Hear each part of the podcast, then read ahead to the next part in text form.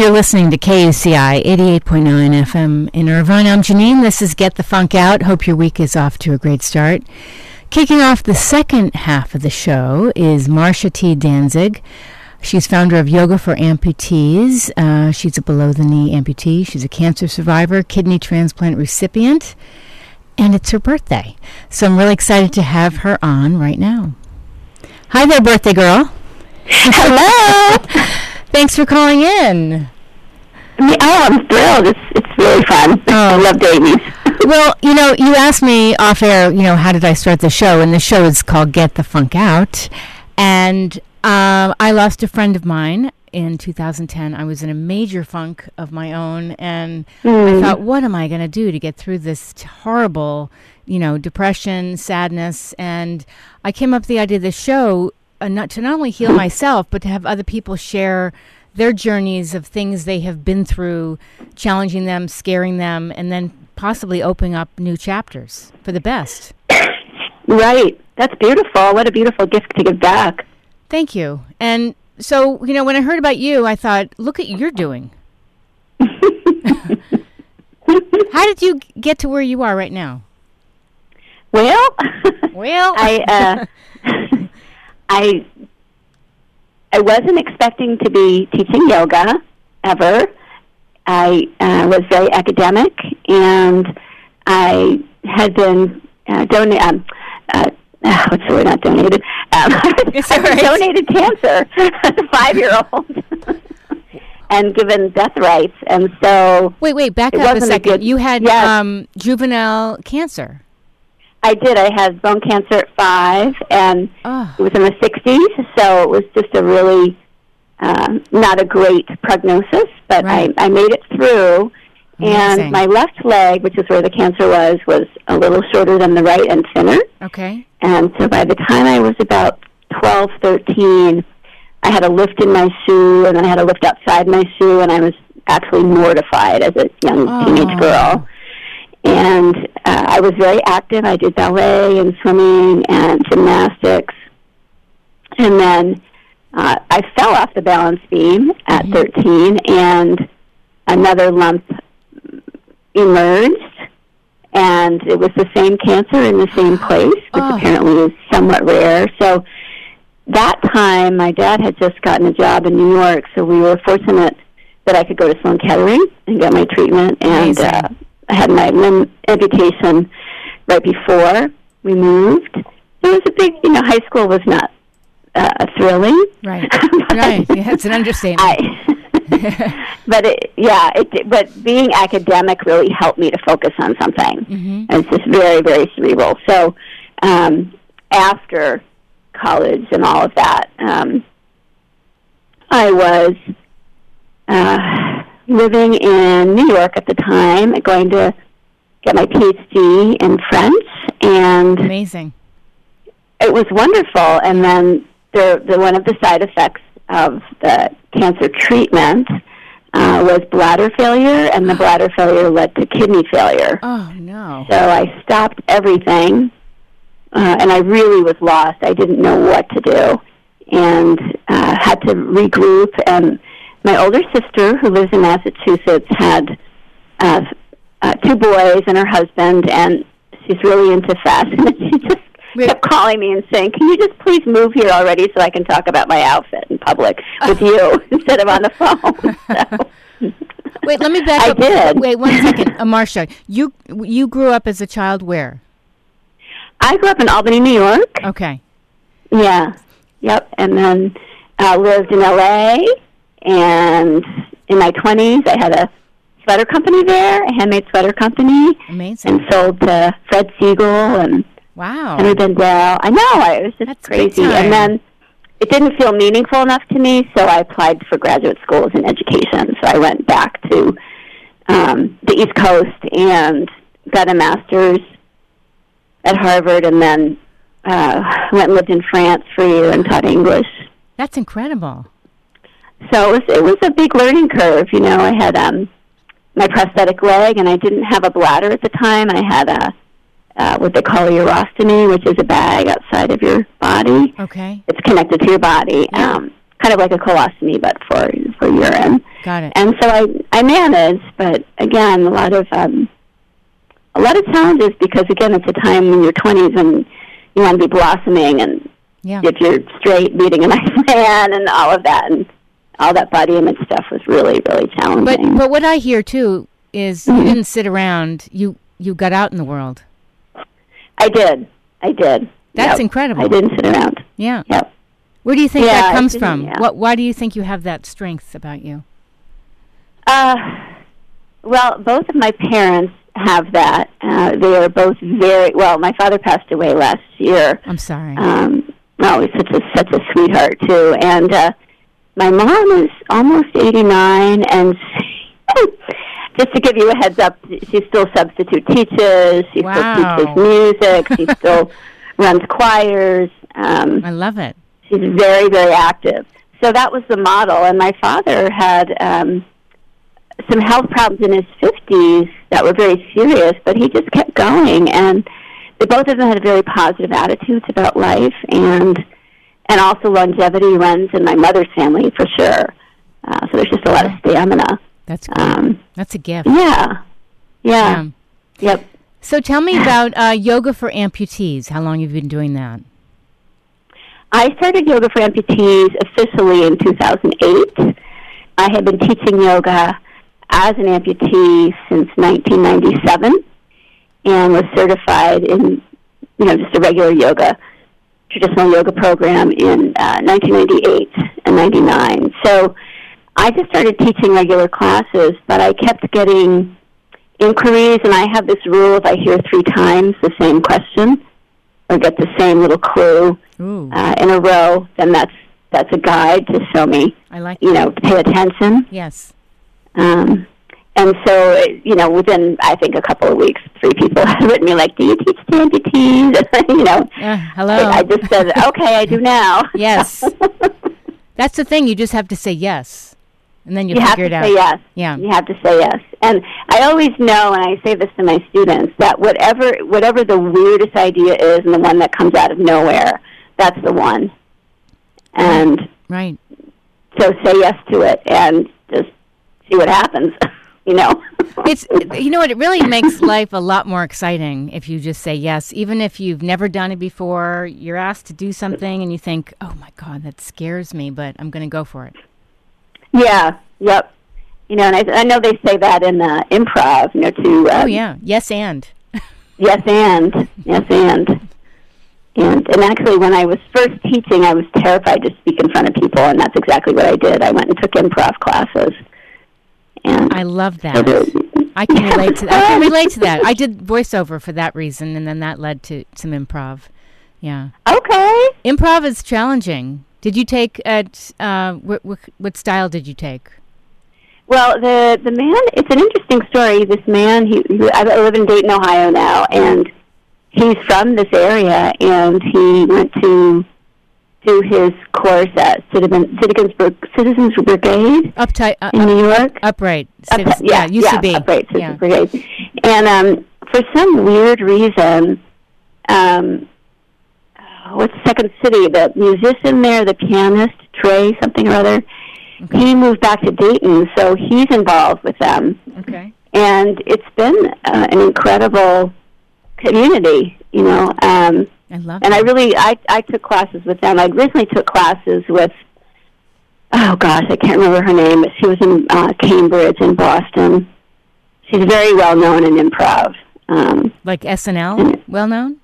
no, not that well known, Oh. Okay. but um, well known as a teacher. Oh, okay. Well known as a teacher. Yeah. yeah.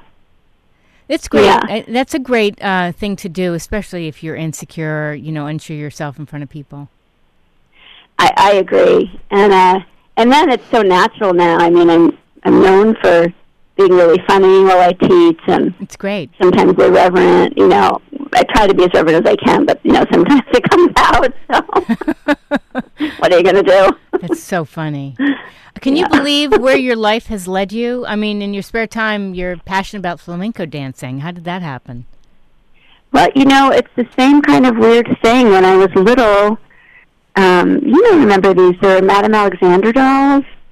I don't. Um, I don't remember those. Yeah, yeah they were beautiful dolls um, from that represented different countries. And at the time, we were still living in Albany, and my father was uh, doing something in New York, and he brought back this Madame Alexander doll that was Miss Spain, and mm-hmm. I just loved her right away. I felt like I knew her somehow, and so I've had this kinship with that kind of music and the dance for a long time, and I did it um, initially in my 30s in, when I was living in New York, and it was definitely challenging because I had a different kind of prosthetic then, which was more like how would I say it?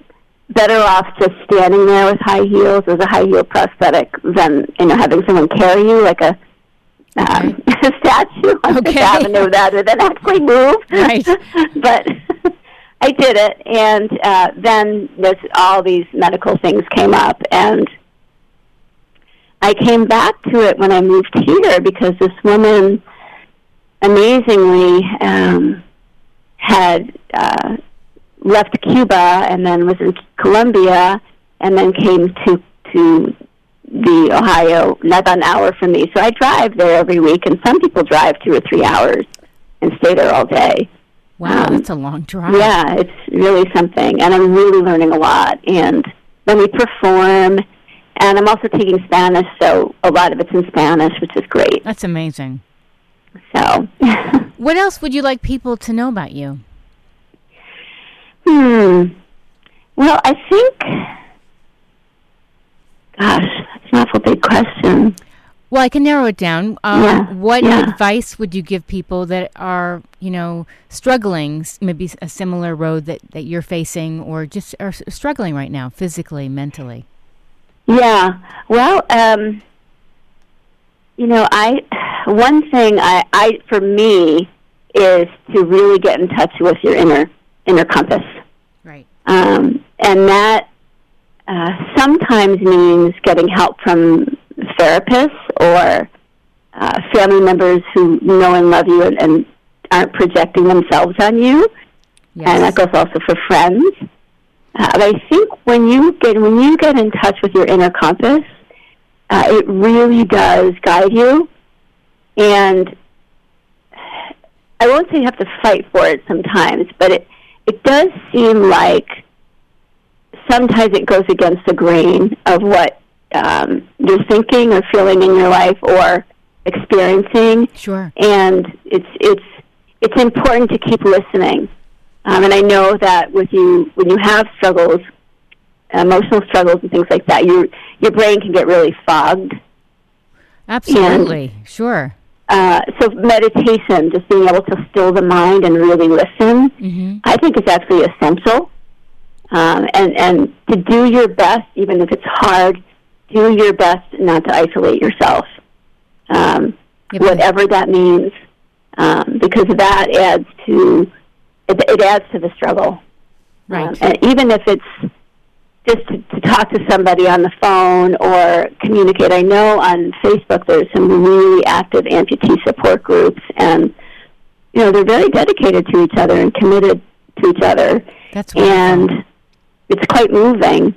Um, you need and that. People who have struggles, you do you do need it. You need a connection um, with people. Yeah. Yeah, I do, and I, I you know, I, I don't want to be preaching, but it feels to me like this culture. In fact, I just saw something the other day which really bothered me um, from a yoga therapist, actually, and I think it's a belief that's fairly uh, common that you know your trauma that you had as a child is not your fault, but it's your responsibility to deal with it as an adult. Mm-hmm. And I actually think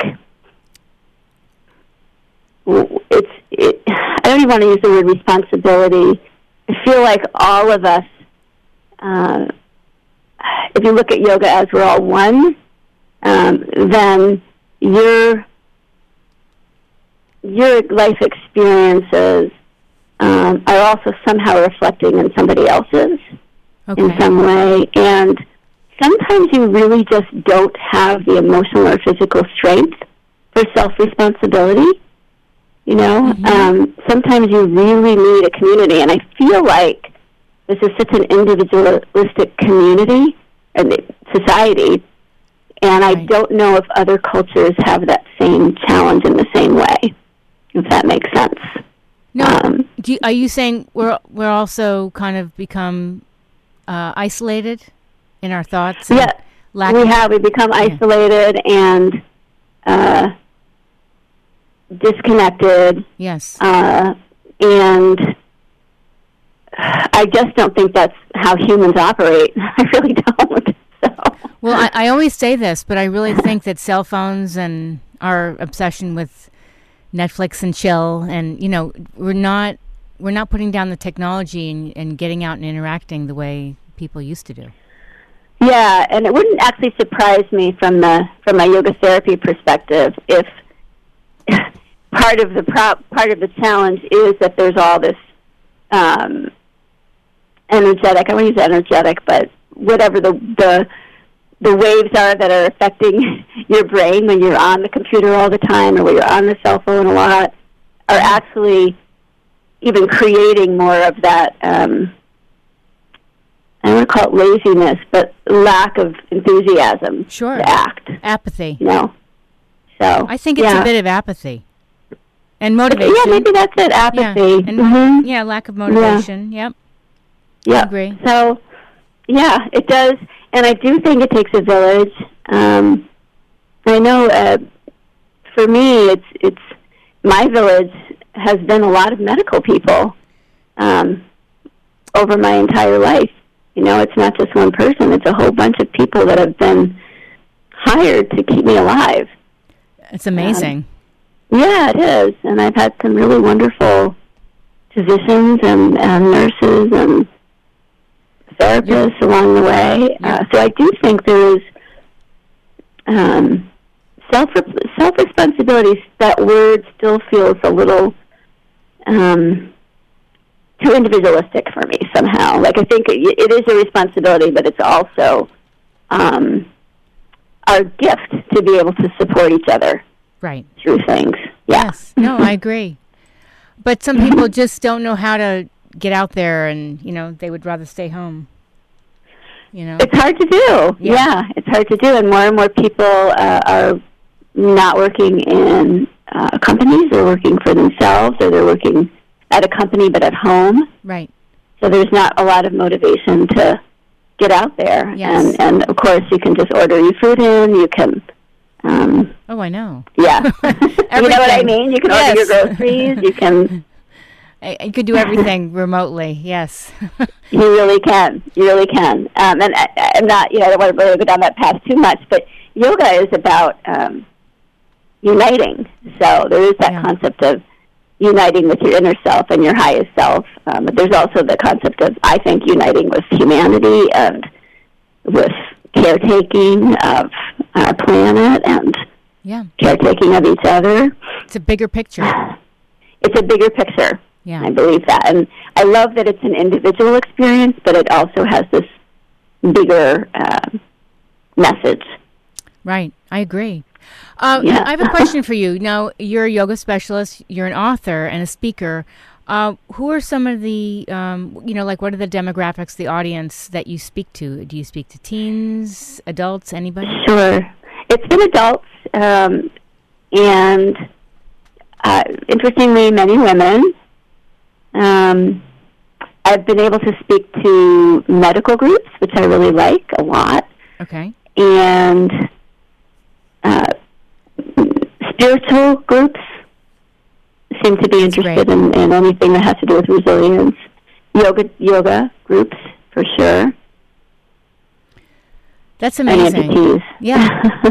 Well, I would imagine also you could speak to uh, kids that have faced similar roads. Yeah, you know, and I, I I have been seeking that out for a while, and it hasn't happened yet. Um, so maybe maybe this year will be the year. My word this year is fruitful. Okay. Fifty-seven. So uh, if that's meant to be, it will be. That's Um, wonderful. Yeah. Uh, and tell me about your book. Tell me about because you're an author. Yeah, so there's a few books out there, and the, the newest one is Yoga for Amputees, The Essential Guide to Finding Wholeness. And I wrote it um, last year. I finished it, I should say. It took me about four years.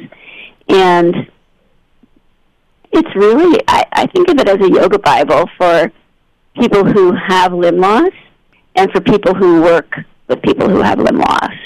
And so it really dives into the meaning and depths of yoga and also looks at the techniques that yoga offers and how they can be um, adapted to amputees and how amputees can benefit from the deeper practices of yoga and how that can help them uh, heal and bring them back to a sense of wholeness after the grief of limb loss. That's amazing. Thank you. Yeah, I'm really, really. proud of it. And where can It's people? gotten good reviews. oh, well, good. And I was going to ask you, where can people find out more about the book and you? Sure. So there is um, the book is on Amazon, and that's a Barnes and Noble site. And if they want a signed copy, they can email me from my website. And uh, my website is yogaforamputees.com, and there's a ton of resources, videos, and uh, handouts. Great. Just a ton of free, and then a few charge or charge pieces. Sounds great. Well, I want to thank you so much for calling in. And uh, if you're ever on, uh, you. ever on the West Coast, I'd love to get together with you. I would love that too. I've, I've been finding that these radio interviews, I'm developing these connections, and then when I go to them, I can actually Face to meet them in face. person. that would be great. I'd love that. oh, thank you.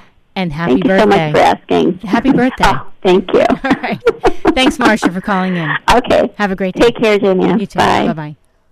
That was Marsha Danzig. Uh, she's founder of Yoga for Amputees.